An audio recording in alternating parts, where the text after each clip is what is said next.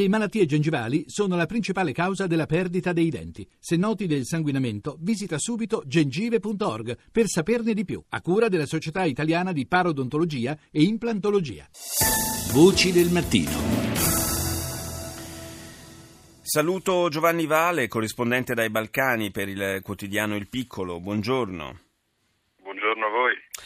Parliamo, eh, non capita spessissimo nelle nostre cronache, di, di Macedonia, una, una, piccola repubblica, eh, lo ricordiamo, nata dal eh, dissolvimento della federazione jugoslava, c'è stata anche una lunga querelle per il, il suo nome, eh, perché i greci si opponevano a, al fatto che venisse chiamata Macedonia come la regione greca, eh, si è poi eh, trovato un compromesso su questa sigla abbastanza eh, se vogliamo anche un po' grottesca, di Firom, no? Eh, ex, sarebbe ex Repubblica Jugoslava di Macedonia, per tutti, ovvia, come era ovvio, è tornata a essere eh, Tukur la Macedonia. Ebbene, in Macedonia c'è una situazione eh, politicamente di, di, grande confusione che si trascina ormai da diverso tempo. Si sarebbero dovute tenere le elezioni il eh, 5 giugno, ma eh, per il momento almeno sono state cancellate. Che cosa succede? Sì, in Macedonia c'è una crisi politica che appunto dura da uh, ormai oltre un anno. Uh, faccio un breve riepilogo. L'anno certo. scorso a maggio l'opposizione ha accusato il governo di Nicola Gruevski, un governo conservatore che era in carica dal 2006 avendo vinto diverse tornate elettorali, quindi un, un governo in carica da dieci anni, di aver uh, abusato del potere in diverse occasioni, ma soprattutto di aver intercettato le conversazioni di oltre 20.000 cittadini per oltre quattro anni. C'erano giornalisti, giudici, anche il nostro ambasciatore, l'ambasciatore italiano, era, era stato intercettato.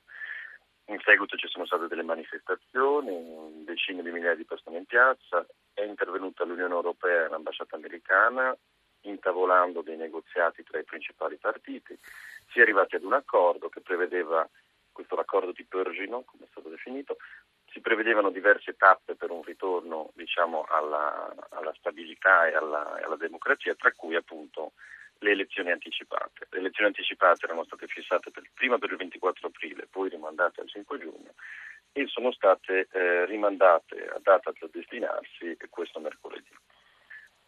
Perché sono state rimandate? Perché eh, l'opposizione aveva denunciato eh, che non c'erano i, i requisiti diciamo, per delle elezioni libere e democratiche, una posizione che è condivisa anche dall'Unione Europea, perché mm. c'è stata una dichiarazione mercoledì del, del commissario Ioannes Hahn e anche di, di Federica Mogherini eh, che sostengono questa stessa posizione perché non ci sono le condizioni, perché appunto questo accordo prevedeva diverse tappe, tra cui eh, l'approvazione di una legge sul, sul, regime dei media, in modo che non fossero smaccatamente pro-governativi, e eh, la pulizia dei registri elettorali, eh, cosa che non è stata fatta, non è stata completata. Nei registri elettorali figuravano, figurano ancora eh, più aventi diritto al voto che abitanti della stessa Macedonia, quindi non c'è male. un problema. sì, direi che è un, un, leggera, leggera, un leggero problemino per il, per il, sistema democratico. Ma tra l'altro, Vale, ehm, c'è stata una, una, eh, un'iniziativa piuttosto discutibile, per usare anche qui un eufemismo, del capo dello Stato eh, nei confronti dei politici finiti sotto inchiesta. Certo, sì, sì, esatto. E questo ha portato al, all'inizio di nuove manifestazioni. La situazione era abbastanza tranquilla fino a che appunto il 12 aprile, se non sbaglio a metà aprile, il Presidente della Repubblica, che è dello stesso partito uh, del Primo Ministro Gruevski, ha deciso, lui ha dichiarato di, di sua volontà senza concordarsi col partito, eccetera, di eh, dare, concedere l'amnistia, il perdono diciamo, a tutti i politici sotto inchiesta. Questo ha mandato su tutte le furie non soltanto l'opposizione ma ovviamente anche i mediatori europei che hanno lavorato un anno per far aprire un'inchiesta eh, sugli abusi appunto, perché quello era l'obiettivo finale dell'accordo di Pergino, capire cosa è stato veramente il governo Gruevski se, se, se le, le, le, le, accuse scusate, dell'opposizione erano fondate o meno. Ecco, con la decisione dell'amnistia è chiaro che si, si mandava tutto remendo.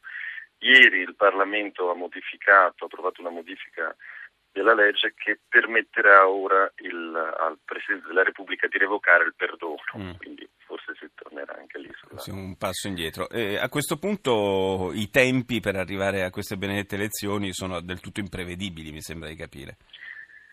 Sì, è difficile fare una previsione eh, anche perché queste due date, 24 aprile prima, 5 giugno poi, erano date indicative. È chiaro che prima di fissare la data delle elezioni bisogna arrivare appunto alla pulizia dei registri elettorali, a, insomma, alle condizioni tecniche perché ci siano delle elezioni credibili.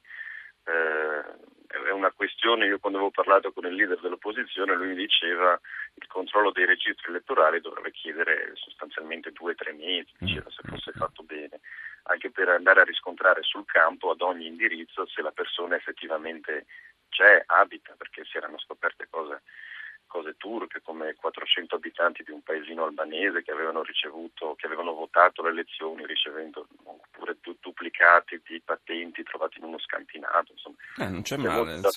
Quindi diciamo nella migliore delle ipotesi se ne riparla in autunno, non, certamente non prima. No, però nel frattempo le manifestazioni continuano certo, ogni sera eh, nel centro di Skopje, imbrattando i, i monumenti fatti negli ultimi anni e che avevano fatto di Skopje, secondo il Guardian, la capitale europea del kitsch. Beh, torneremo, torneremo a occuparcene, cerchiamo, di tenere eh, l'attenzione su questa situazione in Macedonia. Grazie a Giovanni Vale, corrispondente dai Balcani per il piccolo.